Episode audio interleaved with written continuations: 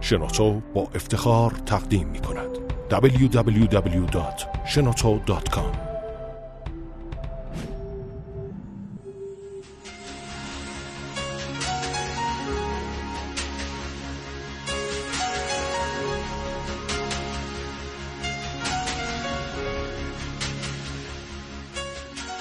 به نام خداوند بخشنده مهربان خانم ها آقایان دوستان شنونده سلام و صبحتون به خیر. ایام سوگواری حضرت سید و شهدا علیه السلام رو حضور شما دوستان تسلیت عرض می‌کنم.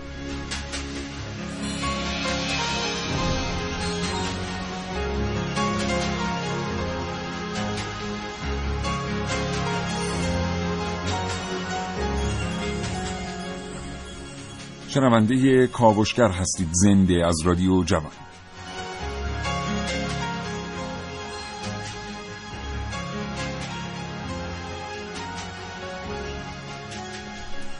چشماتون رو ببندید و تصور کنید در یک سفر به اروپا به بازدید از یک نمایشگاه عکس دعوت میشید. عکاس در این نمایشگاه با استفاده از اسناد تاریخی صحنه هایی رو از پایتخت کشورهای بزرگ اروپایی شبیه سازی کرده و از دریچه دوربین گذرونده. در میان این عکس ها چند تا عکس از روم، برلین، لندن و پاریس به شدت توجه شما رو جلب.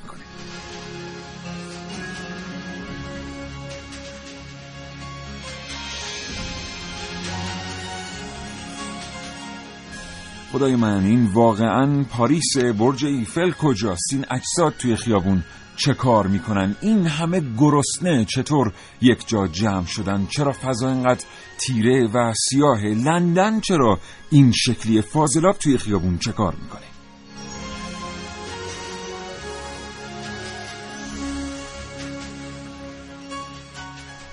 عکس هایی که پیش روی شماست صحنه های شبیه سازی شده از قرن دهم میلادی است. همان دورانی که شکوفایی اسلامی در شرق در جریان بوده. دورانی که میلیون ها نفر انسان هزاران نفر انسان در اثر بیماری های مختلف در اروپا جان خودشون رو از دست می‌دادند در صورتی که در مشرق زمین این بیماری ها به سادگی درمان می شدن. دوران شکوفایی اسلامی.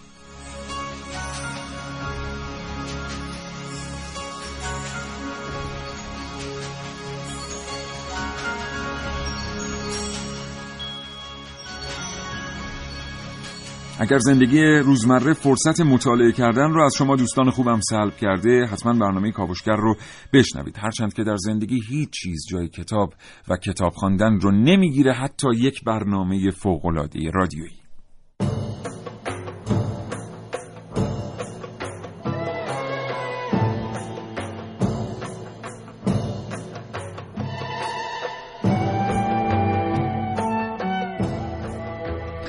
تمام تلاش ها در کاوشگر در نهایت برای جلب رضایت شما دوستان شنونده است. اگر می‌خواید اظهار نظر کنید در مورد گروه برنامه ساز و شیوه گزینش موضوعات همین الان تلفن همراهتون رو بردارید و پیامک ارسال بفرمایید به 3881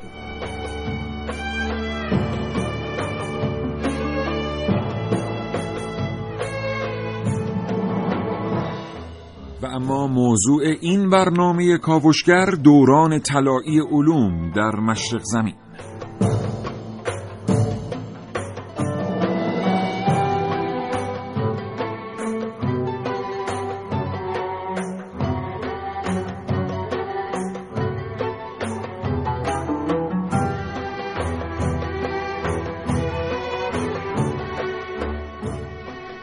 اگر که علاقمند هستید صدای شما به گوش سایر مخاطبان برنامه کاوشگر برسه می‌تونید با دو هزار و دو دو تماس بگیرید. این دوتا شماره تلفن برای اظهار نظر آزاد در اختیار شما قرار دارند. چطور از اواسط دهه هشتم تا اواسط دهه سیزدهم میلادی در دنیا علمی تولید نمی شده مگر اینکه ریشه اون رو بشه در مشرق زمین جستجو کرد؟ و چه اتفاقی میفته که پس از سده سیزدهم میلادی حضور این علم و کاربردش در مشرق زمین کمرنگ میشه و ما می‌بینیم که اروپایی به خوبی از این علم بهره می‌گیرن تا اونجایی که می‌تونن رونسانس رو رقم بزنن و بنای یک تمدن مدرن رو با علم شرقی در اروپا بگذارن.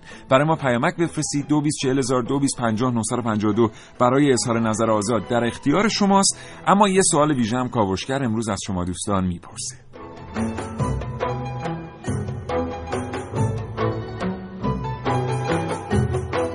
تا یادمون نرفته سوال ویژه رو همین ابتدای برنامه بگیم. آنفولانزا اسم این بیماری معروف که خیلی همونم باش آشنا هستیم خیلی همونم بهش دچار شده ایم تا حالا. از کجا میاد؟ کجایی این کلمه؟ و معنیش چیه؟ آنفولانزا کلمه که به وفور ازش استفاده کرده ایم.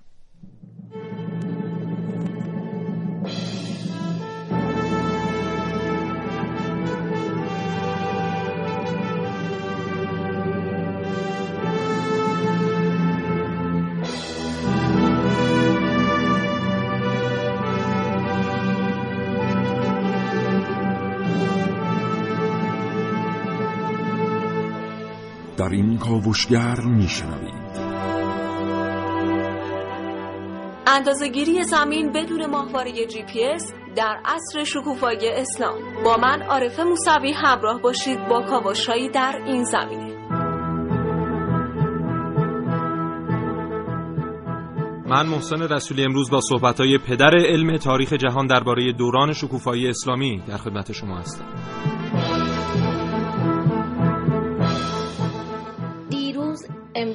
فردا. در کاوش های امروز من ملیه رشیدی میشنوید از گذر زمان در زبان.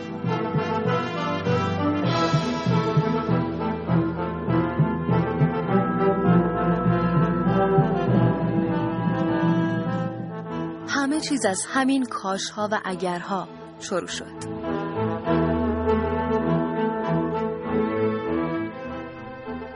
و من سیاوش عقدایی دو گفتگو تقدیم حضور شما می‌کنم با جناب آقای دکتر خنیفر استاد حوزه و دانشگاه و جناب آقای دکتر نصر اصفهانی استاد تمام دانشگاه صنعتی اصفهان.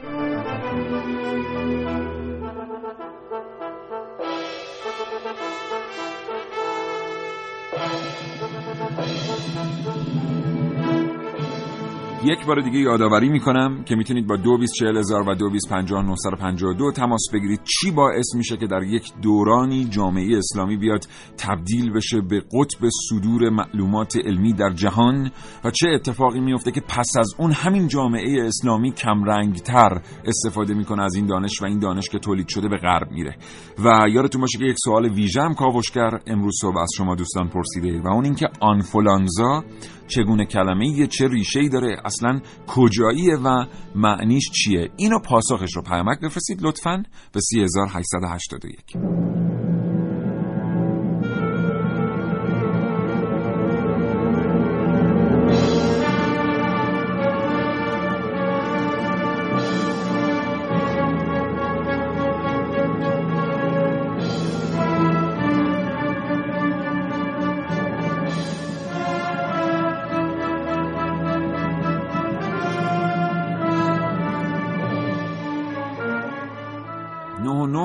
دقیقه و 23 ثانیه صبح با کاوشگر همراه هستید. محسن صبح بخیر. به نام خدا سلام و صبح بخیر. خدمت تمام شنوندگان عزیز کاوشگر و همچنین عرض تسلیت دارم به مناسبت این ایام.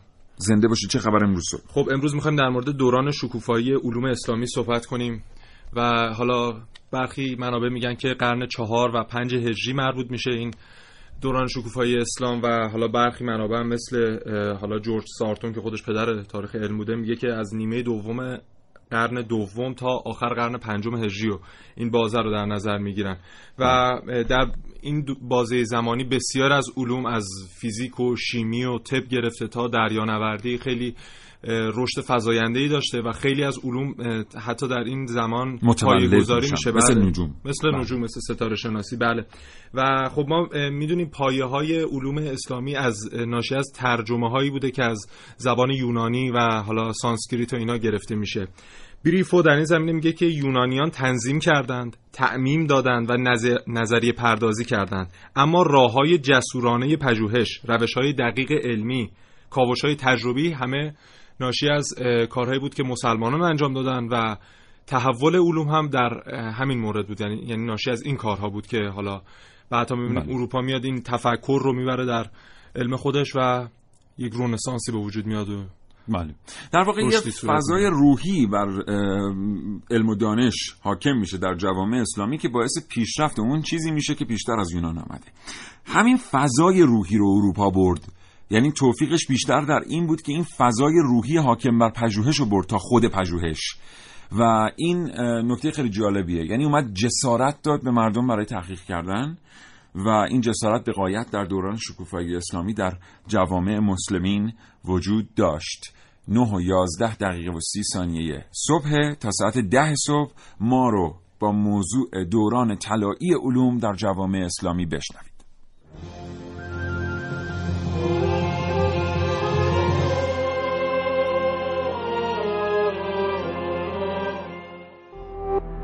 www.shenoto.com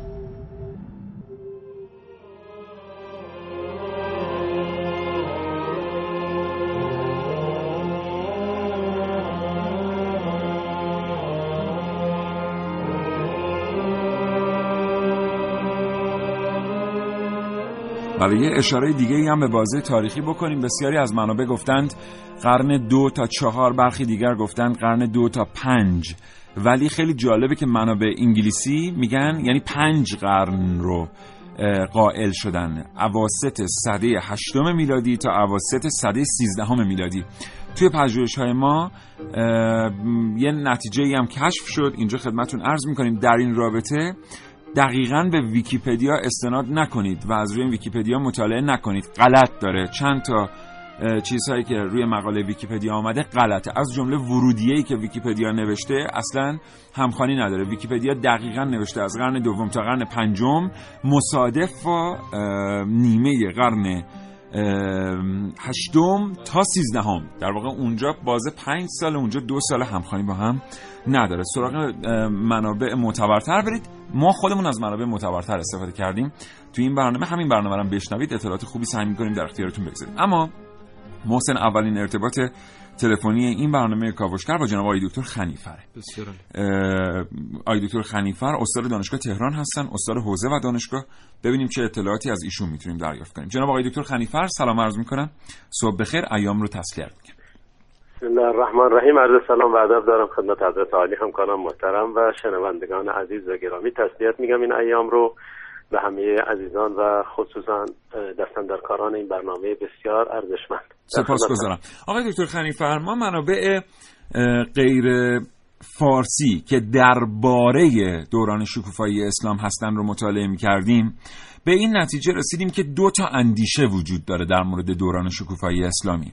بله. اندیشه اول میگه که خود جامعه اسلامی مولد بود. به خاطر جسارتی که باورها به پژوهشگران داده بودند دید جهان وطنی پژوهشگران مسلمان و در واقع آموزه هایی که داشتن برای اینکه علم رو دریافت بکنن حتی از دورترین نقاط کره زمین.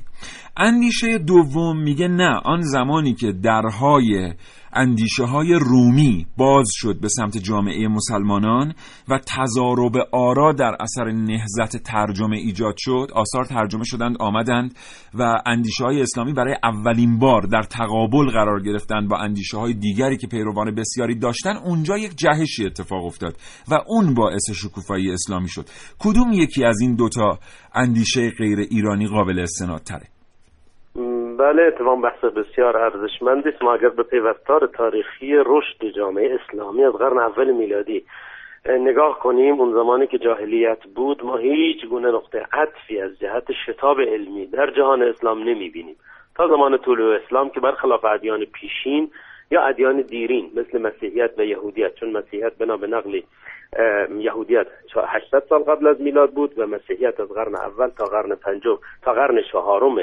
میلادی که اصلا نمودی نداشت و به عنوان یک شعبه بسیار کوچکی در کنار یهودیت بود و از قرن بعد که کنستانتین و اینها اومدن شتاب بش دادن یا حالت دین به خودش گرفت. بنابراین اسلام وقتی که حالا طلوع کرد بعد یا 579 میلادی رو مثلا قائل هستند به طلوع اسلام می‌بینیم اولین آیات بر پیامبر اکرم علم هست.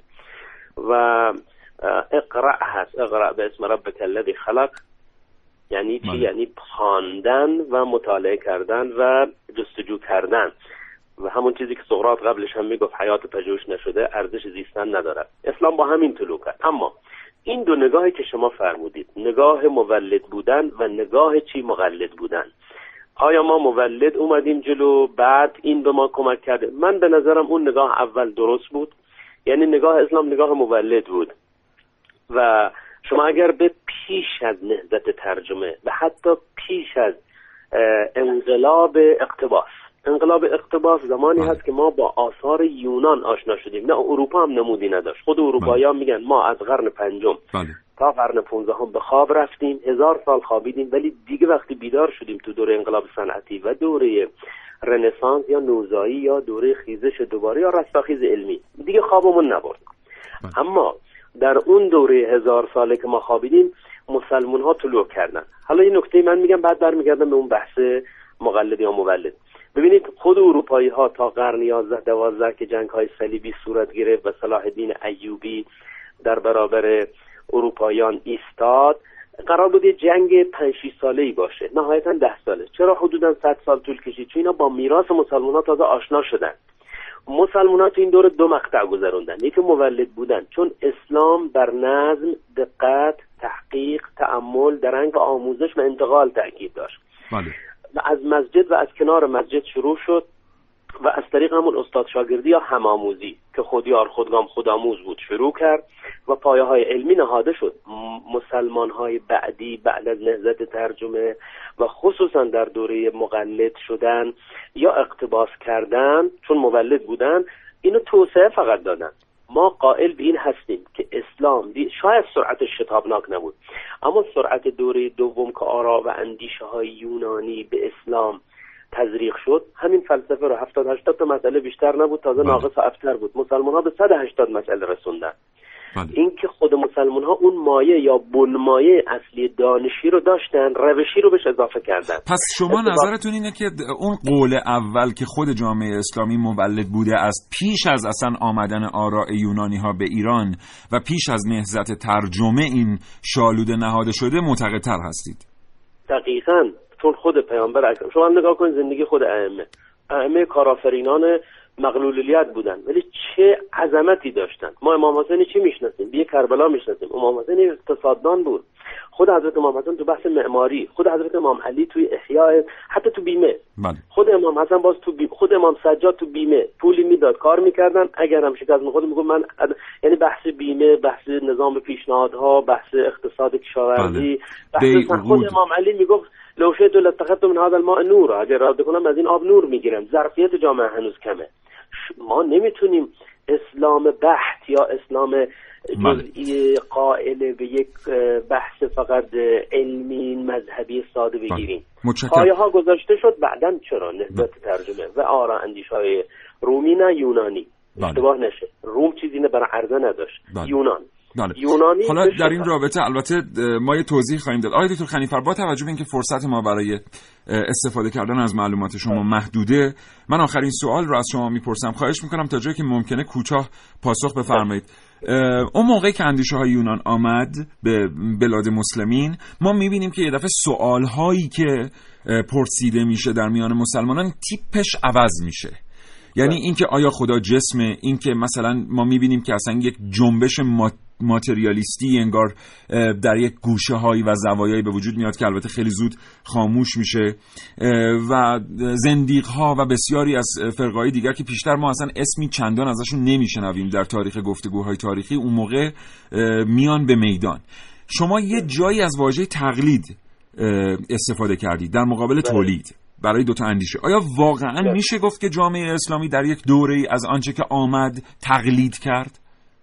بله ببینید تو بحث این به بنمایه ها رو داشت. منتها تقلید مثلا تو فلسفه شما وقتی که فلسفه رواقیون کلبیون و اپیکوریان ترجمه شد خب سوالات جدیدی وجود اومد اون رشای انسانگرایی یا اومانیسم معنایی که قبل از میلاد در فرهنگ یونان بعد به اسلام ترجمه شد که آتش از آسمان در اختیار زئوس بود بعد در تلاش بود به دست بله. انسان نیفته و در تقلا بود که موفق بشه نشد بعد پرومته این آتش رو مثلا از زئوس میبندوزه به بله. زمین میاره به انسان میده بعد شخصیت میده بعد زئوس پرومته رو به صخره میبنده کوه از حرفا بله.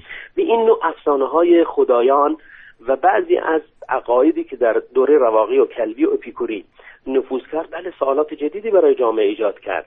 یعنی از تکبعدی بودن بت به سمت خدای واحد بسیار وسیع اینها رو متوجه مسائل حد وسط کرد.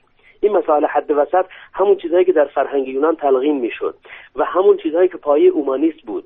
یعنی حتی شما تو اگوسانتریسم که در زمین اجتماع اخلاقی پایه اومانیسم بود نگاه بکنید بر اساس همین مظاهره این مظاهر هر جا وارد میشه سوال ایجاد می‌کنه. خیلی و این سوالات جدی بود. این بحث عمیقی من به نظرم تو یک مصاحبه حتما ما خیلی خوشحال میشیم که بتونیم افتخار میزبانی شما رو داشته باشیم. آقای دکتر خنیفر برنامه در استودیو. یه گپی بزنیم یک ساعته در این رابطه. حق با شماست. به هر حال در دو سوال نمیشه به این موضوع پاسخ داد ولی با این حال سپاسگزارم از اینکه این ارتباط رو پذیرفتید. با شما خداحافظی می‌کنم و تشکر می‌کنم. خدا نگهدار شما. خدا. کاوشگر جوان. فرض کنید که شما مأمور پست هستید اما آدرس گیرنده به این راحتی ها پیدا نمیشه چون که به طور دقیق توی نقشه ها ثبت نشده. این دقیقا مشکلیه که خیلی از شرکت های پستی جهان با اون روبرو هستن پیدا کردن آدرس خانه ها در این زاغه با بیش از هفتاد هزار نفر جمعیت مشکل بزرگی برای شرکت های پستی است. یک شرکت کوچک تازه تأسیس اپلیکیشنی ساخته است که دقت آن از جهتیاب ماهواره ها به مراتب بیشتر است. گذشته از شرکت های پستی حالا خیلی برای رفت آمد روزانه از جی پی اس کمک می‌گیرن تا مقصد مورد نظر رو پیدا کنن اما جی پی اس دقیقا به چه شیوهی کار می‌کنه در حال حاضر این سامانه شامل 24 ماهواره جی پی اس و در 6 مدار میانی در اطراف زمین مستقرند. این ماهواره ها در هر لحظه امواج حامل اطلاعات مکانیابی رو به زمین مخابره می کنند. و همه این تکنولوژی ها دست به دست هم دادن تا امروزه در قرن 21 جهت جغرافیایی مکان ها مشخص باشه البته امکان خطا هم وجود داره با جی پی اس دو شماره کد پستی به راحتی اشتباه می شود. مثلا پیتزای سفارشی شما به یک محل دیگر در شهرتان تحویل داده می شود. دانشمندان هزاران سال قبل هم دغدغه اندازهگیری زمین رو داشتند. اون هم یک اندازه کاملا درست و بدون خطا. این بلند پروازی و این اعتماد به نفس از کجا ناشی میشه؟ بخشی از اون از اعتقاد مذهبی ناشی میشه. و به عنوان یه انگیزه در بیشتر اسلام این خیلی واضحه. و مسلمانان باید از هزاران سال قبل برای پیدا کردن جهت قبله و عبادت از جهت جغرافیایی آگاه می بودن.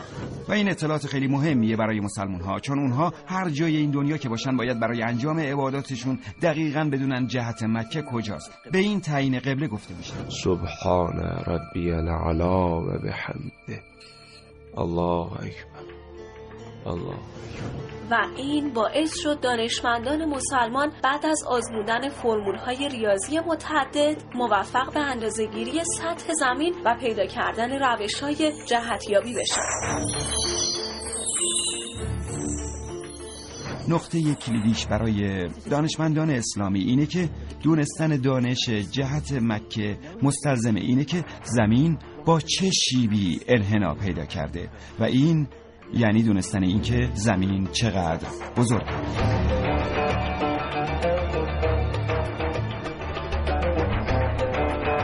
کاری که قطعا در اون زمان با استفاده از ماهواره های جی پی اس انجام نشده و پشت پرده این جهتیابی و کشف علمی انگیزه به نام مذهب اسلامی بوده.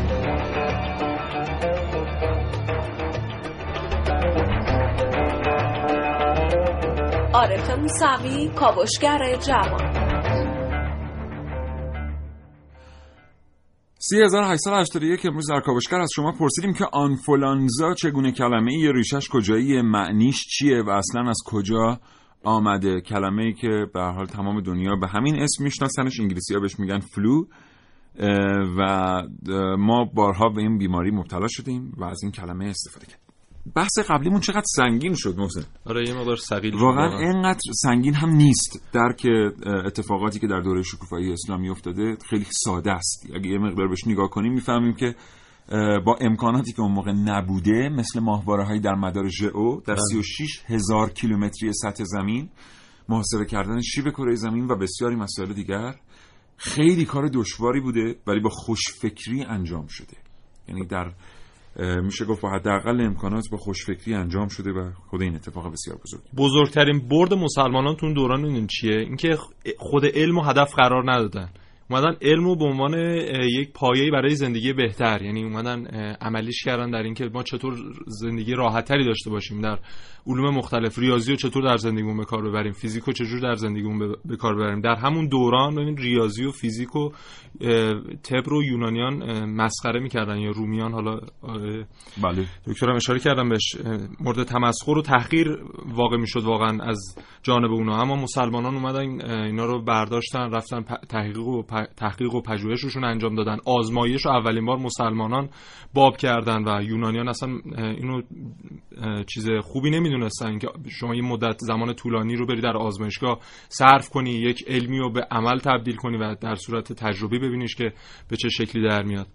بله خیلی جالبه که بسیاری از محققین تاریخ علم معتقد هستند که اولین استفاده کاربردی از علوم مربوط به همون دورانه دیروز ما در مورد ابو ریحان بیرونی که صحبت می‌کردیم بله. به نظر می‌رسه ایشون اولین شیمیست تجربیه و در جهان.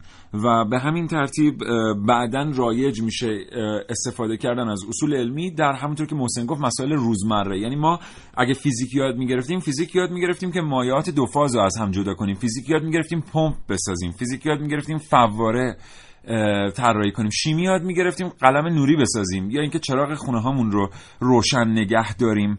درسته که به تعبیری بر روی لبه علوم حرکت می‌کردیم ولی همه چیز نیاز سنجی شده بوده و به همین دلیل هم هست که اینقدر زود مردم با دانشمندای مسلمان و حاصل دستاوردهاشون ارتباط برقرار می‌کردن. خب همچین تفکری الان مثلا متعلق به آلمان می‌دونن این تفکر صنعتی کردن علوم که در زندگی به کار ببریم. این نوع تفکر در زمان قرون وسطا به مسلمانان کاملا اطلاق می‌شد و می‌گفتن که این تفکر متعلق به مسلمانان و اولین بار هم واقعا مسلمانان بودن. حالا بله. اروپایی اومدن تقلید کردن بله. خب یه سوال ویژه از شما پرسیدیم امروز. گفتیم آنفولانزا ریشش چیه؟ کجاییه و به چه معنی 3881 همچنان پیامک های شما رو دریافت می‌کنه. اما ما در مورد تمدن اسلامی واقعا چقدر تا الان مطالعه کرده ایم؟ چقدر می‌دونیم که تاثیر ما در شکلگیری اروپای امروزی چقدر بوده؟ چقدر داشته های خودمون رو می‌شناسیم؟ و واقعا آیا اونقدری که با دانشمندان غیر مسلمان با دانشمندان اروپایی آشنا هستیم دانشمندان خودمون رو می‌شناسیم؟ آیا ما می‌دونیم که وقتی که دانشمندان مسلمان به وحدت علوم معتقد بودن نجوم یاد می‌گرفتن ریاضی یاد می‌گرفتن شیمی یاد می‌گرفتن فلسفه یاد می‌گرفتن پزشکی یاد می‌گرفتن ریاضیات یاد می‌گرفتن هندسه یاد می‌گرفتن جبر و خیلی چیزهای دیگر گیاهشناسی یاد می‌گرفتن داروسازی. اون موقع ما چند تا دانشمند همپا و حکیم به این معنی در اروپا داشتیم. چند تا مثال بیشتر نیست. بارسترین مثالش لئوناردو داوینچیه که هم نقاش بوده هم مهندس بوده هم به هر حال یک سری علوم دیگری رو در اختیار داشته مثل ریاضیات و هندسه. ولی باز هم دایره حکمتش هرگز قابل مقایسه با ابوریحان بیرونی با قیاس الدین جمشید کاشانی حتی که یک مهندسه و بنیانگذار مهندسی در جهان نیست. و متاسفانه ما در مورد اینها اطلاعات کافی بعضی وقتها نداریم. امیدوارم که فرصت داشته باشید. تا ده صبح محسن چیزی می‌خوای بله خب می‌خواستم در مورد همین موضوعی که چه دانشمندان بزرگی داشتیم جورج سارتون ایشون پدر تاریخ علم. محسوب میشه و حالا در تعریفی که ازش اومده یک آمریکایی بلژیکی همه چیزدان این همه چیزدان برای من جالب بود. و کار اصلیش تاریخ علمه. ایشون اومده گفته که دوران شکوفایی اسلام 600 است. یعنی 600 ساله که 350 سال اولش رهبری مطلق مسلمانان بر علوم بوده و 250 سالش رهبری مشترک با مسیحیان که همون زمانی میشه که اروپایی‌ها میان الهام می‌گیرن از کارهای مسلمانان.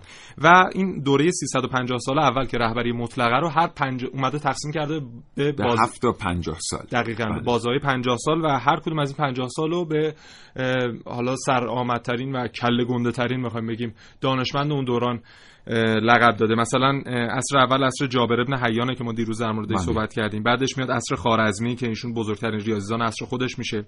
بعدش عصر رازیه که اینشون بزرگترین طبیب بالینی اسلامه و حالا شیمی رنسانس هم بهشون تعلق میدن. بعد عصر مسعودی بعد عصر ابوالوفای بوزجانیه بعد عصر ابوریحان بیرونیه که ما یک برنامه حتما در موردش خواهیم رفت و در نهایت هم عصر خیامه که ریاضیدان قرون وسطا بوده و حالا در زمینه نسبتا تکامل یافته تر از سایرین. حالا که صحبت اظهار نظر شد منم از یه اظهار نظر صحبت کنم. ویلدورانت خالق تاریخ تمدن که یکی از آثار ارزشمند در جهانه. یه اظهار نظر خیلی جالبی در مورد تمدن اسلامی کرده. ایشون میگه که اونهایی که با تمدن اسلامی آشنا نبودن همواره به من می‌گفتن که چرا از این اثر به این عظمت فقط یک جلد رو در واقع یک جلد رو من اختصاص دادم به تمدن اسلامی. می‌گفتن که این همه گفتنی در دنیاست. تو یک جلد از اثر رو دادید به تمدن اسلامی و برعکس اونایی که با تمدن اسلامی آشنا بودن به من خورده می‌گرفتن که تو چطور فقط یک جلد رو اختصاص داری به تمدن اسلامی حالا که در مورد بسیاری چیزهایی که در جلدهای دیگر نوشته ای اینا همش پایش تمدن اسلامی بوده در اون دوران. بیشتر با شما خواهیم گفت از دستاوردهای دانشمندان در دوران شکوفایی اسلامی.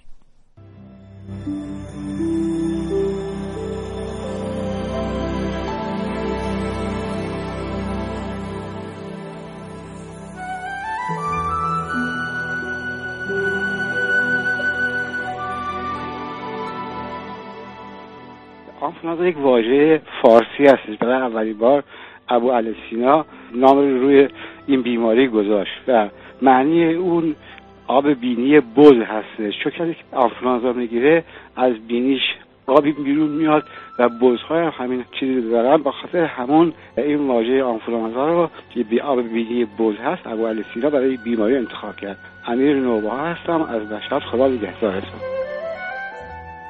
آنفولانزا یک واژه عربیه که ابو علی سینا اینو گفتش به معنی آب بینی بل که واژه عربی هم میشه انفولانزا اینو خواستم بگم مجید و منور هستم از مشهد تماس بگیرم. خدا نگهدار. می‌خواستم بگم که کلمه الفولانزا از کلمه عربی الالفولانزا گرفته میشه که به معنی عدسه بوزه و ابو علی سینا اولین باری بیماری رو کشف کردن. طبق مواردی که ثبت شده در کلمه آنفولانزا ریشه انت یعنی بینی مشام شامه دیده میشه و بنابراین گویا به منزله احتقان بینی مطرح بوده. آریاوان از تهران.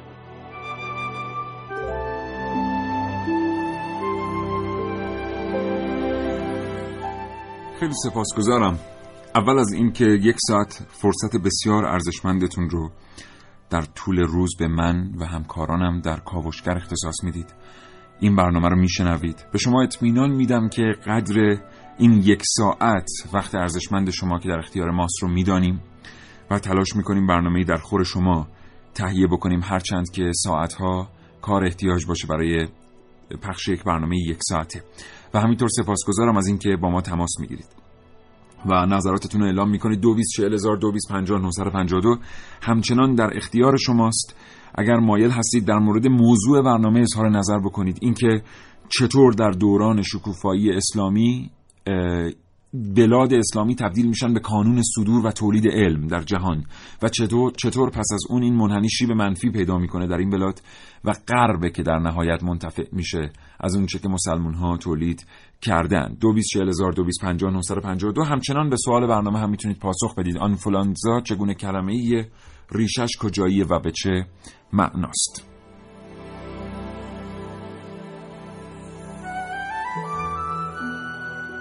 از این لحظه تا زمان پخش صدای زنگ فرصت دارید حدس بزنید که این صدا صدای چیست.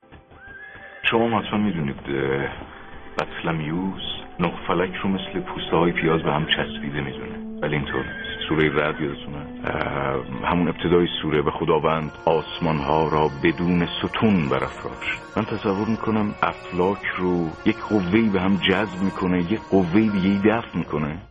این روزها فضای مجازی پر شده از انواع و اقسام اظهار نظرهای متناقض. چند هفته قبل پیامی در فضای مجازی دریافت کردم که در اون شخص نگارنده از کشفیات ما ایرانیان و مسلمانان در قرون گذشته گفته بود و تمام دانش امروز بشر رو ثمره کار و تلاش های ما در زمان شکوفایی اسلامی دانسته بود. در طرف مقابل شخص دیگری با طرح این سوال که الان کجا هستیم و برشمردن پیشرفت های جوامع غرب موضع تندی نسبت به اظهار نظر قبلی گرفت. بعد از این دو پیام قلقله ای در گروه شکل گرفت و هر کس در یکی از این دو جبهه قرار گرفت و به تخریب جبهه مقابل پرداخت. تا اینکه شخصی که از اساتید دانشگاه بود پاسخ جالبی به این دو گروه داد که باعث خاموش شدن شعله این دعوای مجازی شد. اون نوشت سلام. راستش دیروز که این بحثا تو گروه شکل گرفت دلم گرفت. نه به خاطر بحث چون بحث ذاتا خیلی خوبه. دلم گرفت چون دیدم چقدر سری به هم دیگه میپریم و بینمون جنگ را میفته دو طرف حرفای درستی می‌زدن اما هر کدوم دارن تنها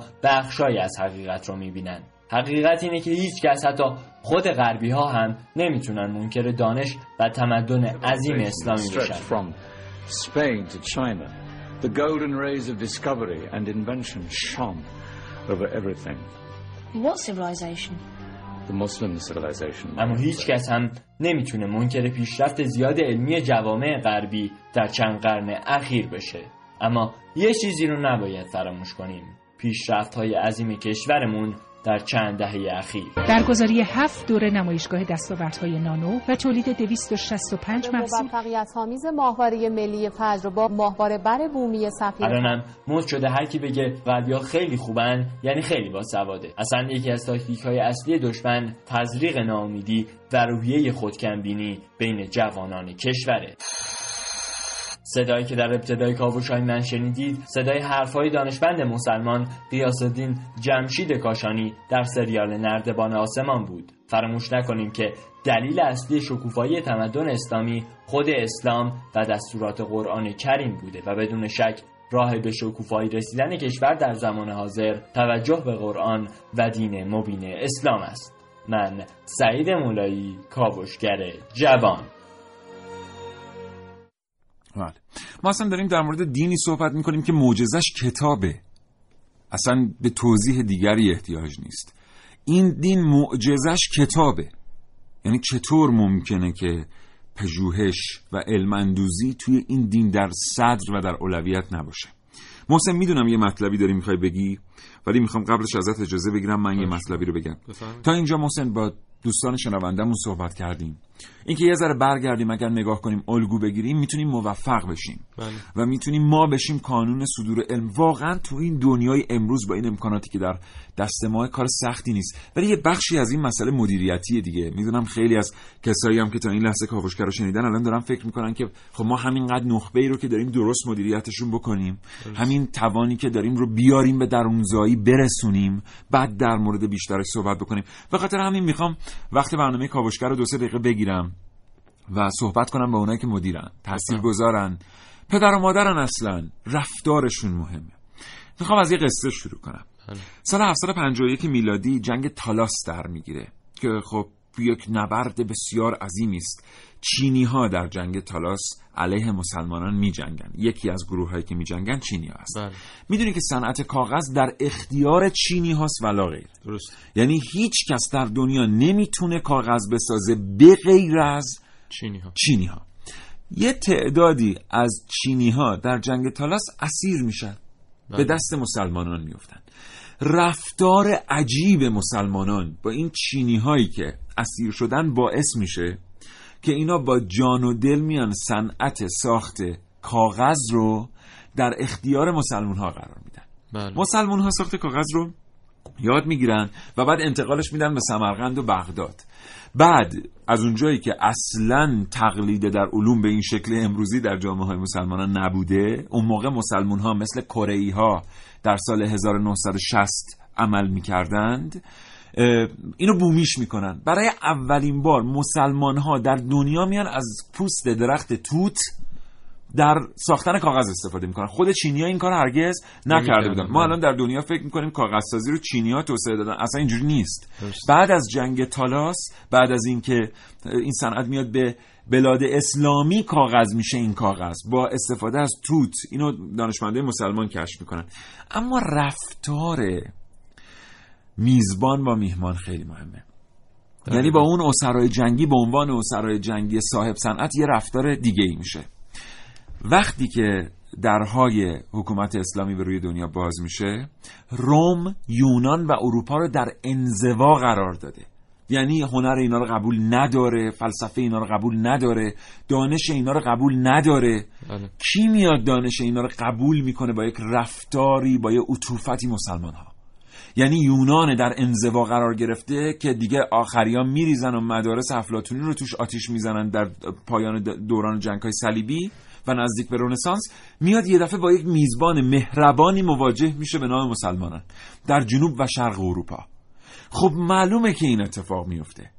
یعنی مهربانی با نخبگان مهربانی با اون کسی که صاحب فنه مهربانی با اون کسی که صاحب صنعت باعث میشه اون صاحب صنعت و صاحب فن میگه بابا اصلا کشور خودم چیه؟ کشور خودم که جا نیست بیام تو ولایت اسلامی بله. علممو اینجا به اشتراک بگذارم. یه ذره میشه از این رفتار یاد گرفت. ما بارها در برنامه کاوشگر گفتیم که کره ها رفتن صنعت خودرو رو از ژاپنیا گرفتن. بعد ده سال چنان بومیش کردن به قول مولانا گر... گر... بس که ببستن برو بال و پر گر تو ببینی نبشناسیش. دیگه ماشین ژاپنی نبود کره کره بود. بله. مثل کاغذی که مسلمان ها آوردن. اینا همه الگوهایی که از دوران شکوفایی اسلامی گرفته شد. الگوهایی که ما امروز بهش میگیم بومی سازی تکنولوژی. امیایی که به... الگوهایی که بهش میگیم. در واقع انتقال تکنولوژی. عذر می‌خوام اگه این بخش طولانی شد. نمی‌دونم یه فاصله بگیریم از اتاق فرمان. خیلی کلام شنیدن دوستان شنونده. اونم کلام منو. تو فرصت بعدی محسن در مورد پژوهش‌هاش به شما خواهد گفت. 3881 همچنان برای ما پیام بفرستید و بگید که آنفولانزا ریشش چیست و کجایی است و معنیش چیه.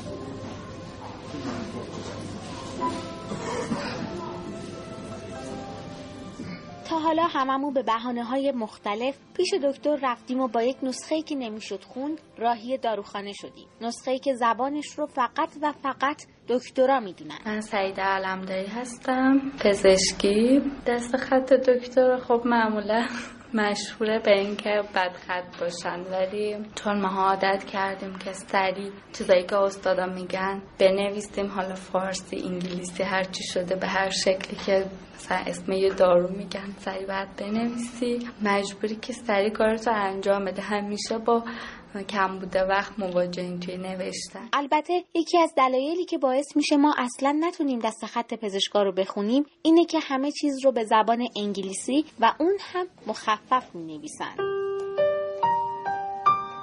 ظاهرا امروزه اصلا برای اینکه دانش پزشکی رو در اختیار بگیری و اصطلاحا دکتر بشی باید حتما انگلیسی بدونی. یعنی زبان علم پزشکی و البته اینطور به نظر می‌رسه زبان همه علوم انگلیسیه. قاعدتا باید تقریبا یه پزشک انگلیسی رو خوب بلد باشه که بتونه موفق باشه. نمیشه که انگلیسی ضعیف باشه ولی خب بری پزشکی بخونی. اکثر کتابای رفرنس و تکس معمولا به زبان انگلیسی هم چیزی که حالا روتینه برای نسخه نویسی باید انگلیسی نوشته بشه. مقاله حالا جایی می‌خوای بخونی یا به هر حال برای پایان نامه یا برای خیلی از کارا مجبوری با چیزای انگلیسی سر و کار داشته باشی درسته امروز زبان علم زبان انگلیسیه اما همیشه اینطور نبوده. روزگاری برای اینکه بتونی از منابع علمی به روز استفاده کنی باید عربی می‌دونستی. اون موقع مردم نیمی از دنیا نمی‌دونستن اصلا زبانی به نام انگلیسی وجود داره.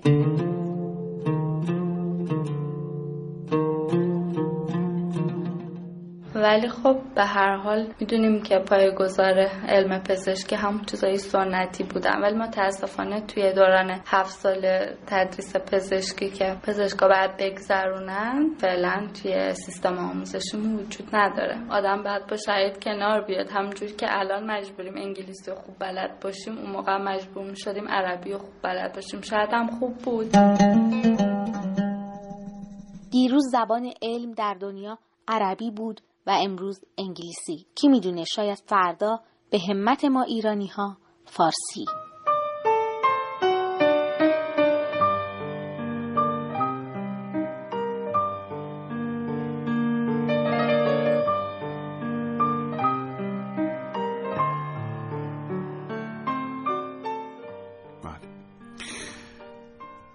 نه و 45 دقیقه و 20 ثانیه صبح کاوشگر رو میشنم بله. خب در مورد عوامل رشد علوم و در دوران شکوفایی اسلام خیلی موارد مختلفی بررسی کردن و برشمردن که مهمتریناش حالا میشه 6 تا. اگه بخوایم برشمریم من با مثال خدمتتون عرض کنم که اولیش همین بحثی که شما هم فرمودید بحث کتاب داشتن اسلام قرآن که خیلی تشویق کرده. حالا افراد مختلف و به فراگیری علوم مختلف که حالا برای اهل قلم ارزش خاصی قائل شده و همون آیه معروف هل یستوی الذین یعلمون ولا یعلمون این جاهل و عالم رو برابر ندونستن خودش خیلی نقش مهمی داشته همین جورج سارتون گفته که درک تمرکز دانش مسلمانان حول قرآن صورت می‌گیره. بتونیم اینو اگه درکش کنیم خیلی می‌تونیم جلوتر بریم و حرکت کنیم خودمون در عصر جدید. مورد بعدی تشویق قرآن به کاوش در طبیعته. اگه دقت کنید در بسیار از آیات افلا ینظرون ما داریم. قل بله. انظرو هست که دعوت کرده دقیقا که دعوت کرده به حالا پهنای مختلف دنیا سرک بکشیم و کاوش کنیم و ببینیم چه به زنبور اصل نگاه کنید و انکبوت نگاه کنید. بله. مورد بعدی تشویق به کسب علم از هر منبع صاحب علمه. همون ولوبسین خودش بله. کلی حرف درش در واقع یه جور این ولو بالصین یه جور جهان وطنی علمی میاره بله. یعنی شما باید علم رو بیاندوزید حتی در چین و اصلا فرقی نمی‌کنه مرزهای جغرافیایی شما کجاست علم هر جا که باشه شما باید اونجا باشید آره مثلا گفتن که ابو نصر فارابی پیش یک مسیحی علم آموزی کرد یا ابو ریحان بیرونی رفت هند و در کتاب معروفش ماللهند میگه که چقدر سخت بود این یادگیری زبان سانسکریت برای من ولی اگه خیلی راههای سخت‌تری هم بود من اونا رو طی می‌کردم تا برسم به اون چیزی که دنبالش میگشتم. مورد بعدی تشویق دانشمندان و فراهم کردن امکان تحقیق و آموزش برای اونهایی که مثلا خواجه نصیر میاد هولاکوخان رو اینم هم همون یک جوری ترغیب کردن و اون موردی که شما در مورد چین گفتید که طوری رفتار کردن یا اون روحیه تسامح به شکلی بود که فرد حالا اون حاکم از هر ملیتی بود ترغیب می‌شد که بیاد سرمایه گذاری کنه. خواجه نصیر هم اومد هولاکوخان مغول رو ترغیب کرد برای تاسیس رصدخانه مراغه و اومد دانشمندان مختلف رو جذب کرد.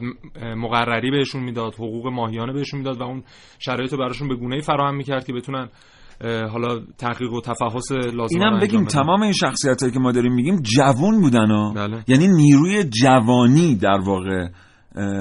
شکوفایی اسلامی رو رقم زد. دقیقا.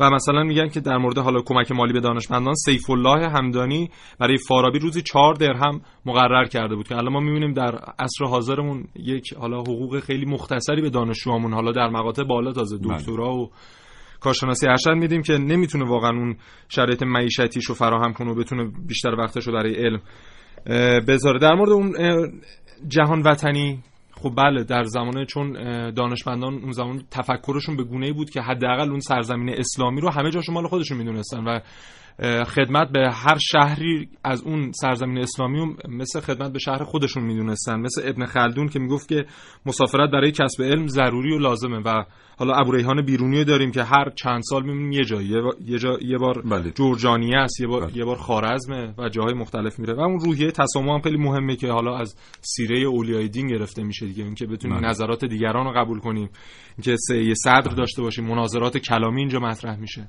و محترم شمردن کسانی که علم در اختیار دارن بله. ارتباط دوم تلفنی ما با جناب آقای دکتر نصر اصفهانی است. استاد تمام دانشگاه صنعتی اصفهان. آقای دکتر نصر اصفهانی سلام صبح بخیر. سلام عرض می‌کنم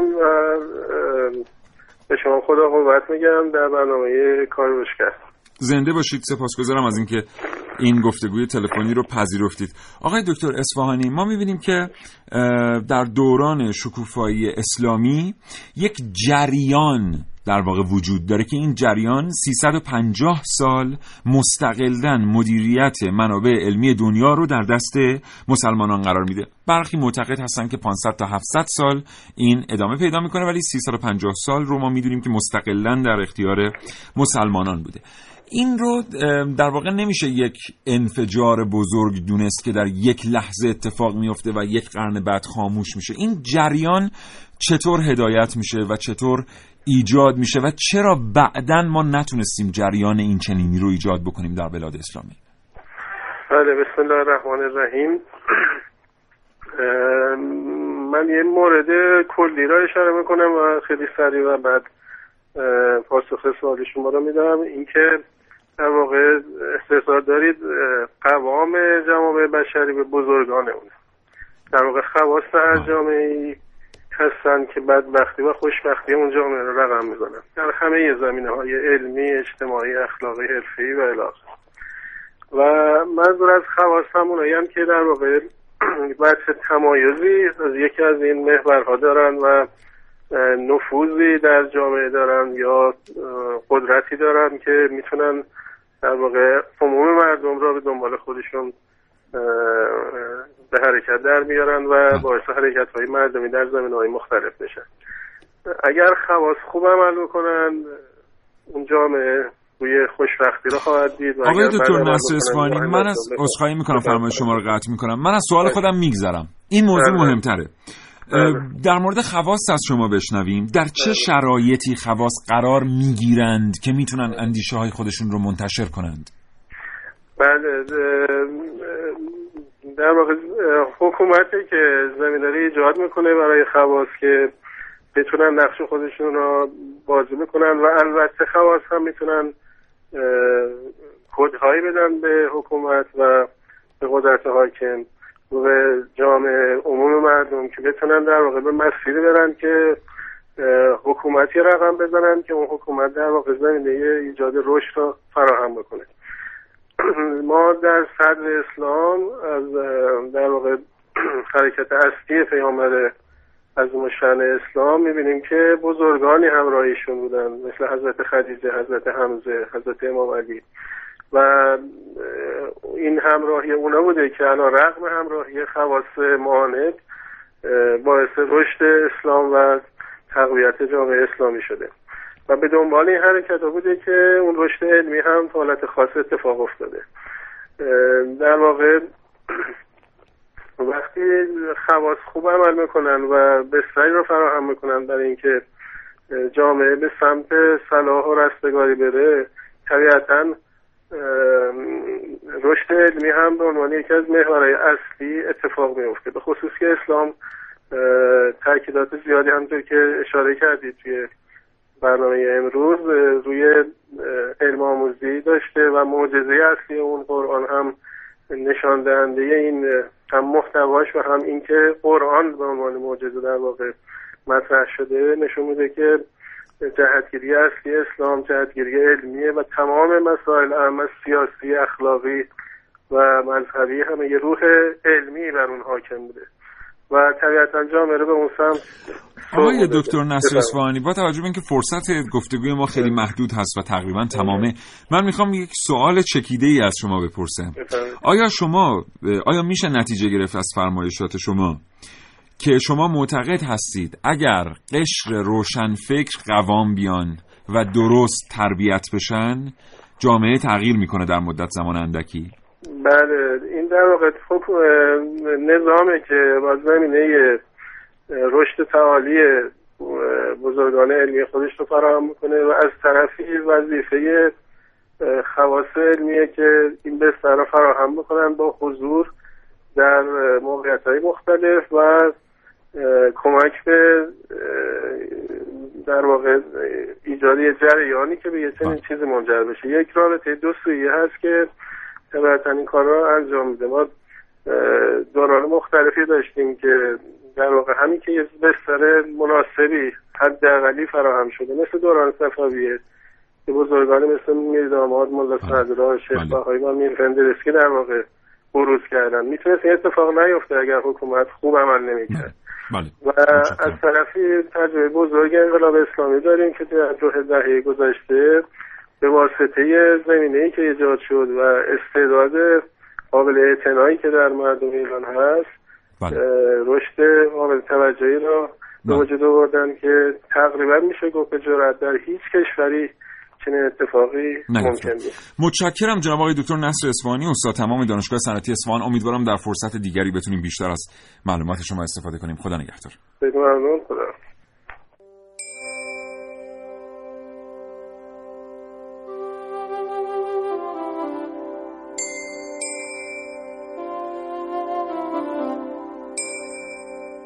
سلام. می‌خوام فقط دو دقیقه با هم فکر کنیم. به اتفاقاتی که سخته اما محال نیست.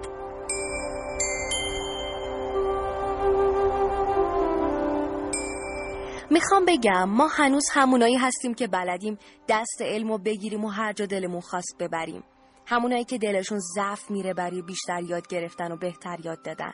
پس بیاین مثل همون وقتا که مدرسه می ساختیم و دانشمند تربیت می کردیم الانم بریم به کشورهایی که مدرسه ندارن. ساختمونای بزرگ درست کنیم با هشتی و مقرنس و بعدش هم رایگان پزشک و مهندس و ادیب و دانشمند تربیت کنیم.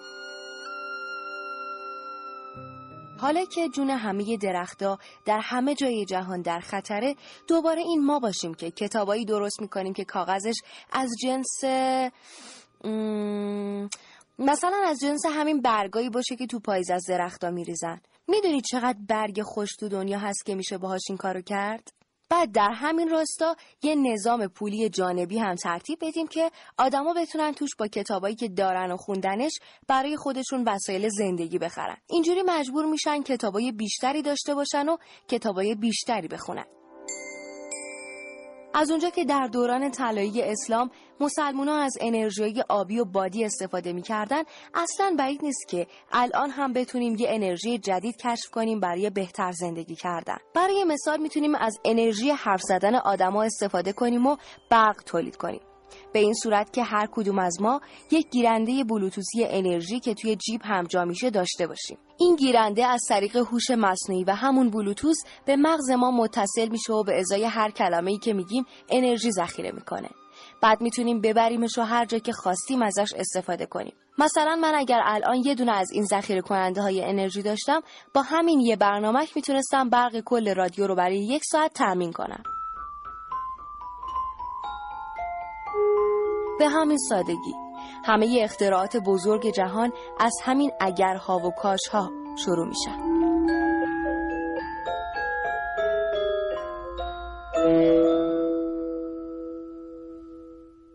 کاوشگر هفتم.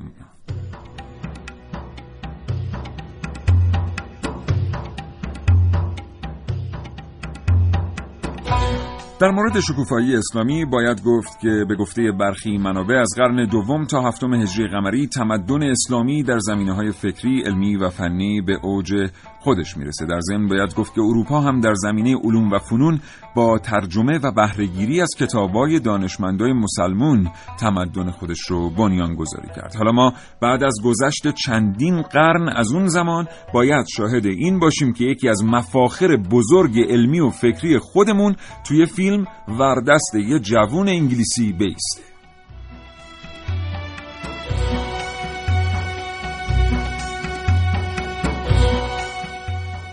در سال 2013 یک کارگردان آلمانی فیلمی در مورد ابو علی سینا ساخت به اسم پزشک که مثل بقیه فیلم های تاریخی البته یه چیزایی توش وارونه نشون داده شده بود.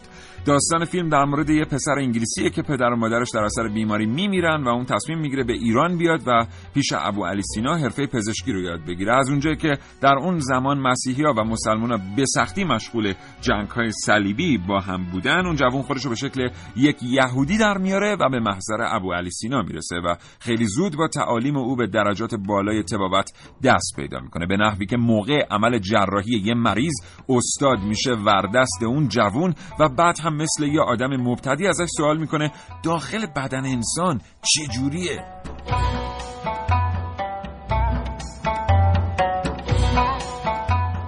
و در انتهای فیلم هم علی کتاب خودش رو به شاگردش میده و میگه این کتاب اونجا بیشتر به درد می‌خوره. بعد هم با خوردن سم خودکشی می‌کنه و اون جوون هم با اندوخته علمی زیاد به کشورش برمیگرده و با تأسیس بیمارستان به مردم خدمت می‌کنه. اما جدای همه این پیش چرا ما باید جدای همه این حرفا چرا ما باید اصلا صبر کنیم؟ یه همچین اتفاقی بیفته بعد از خودمون دفاع کنیم. چقدر خوب میشه که خودمون بتونیم محصولاتی رو تولید کنیم. محسن 20 ثانیه مونده متشکرم. از تو که به استودیو اومدی. خواهش می‌کنم. فقط دو نکته می‌خواستم در آره در مورد ائمه صحبت کنم. اینکه شکوفایی بحث کلامی در عصر امام صادق رو می‌خواستیم بررسی کنیم که وقت نشد. متاسفانه و یکم فعالیت‌های سیاسی تبلیغی امام سجاد بعد از واقعه عاشورا که امروز هم روز شهادتشون هست حتما یه برنامه دیگر آره حتما. خواهیم گذاشت برای این دوستان. خدا نگهدار.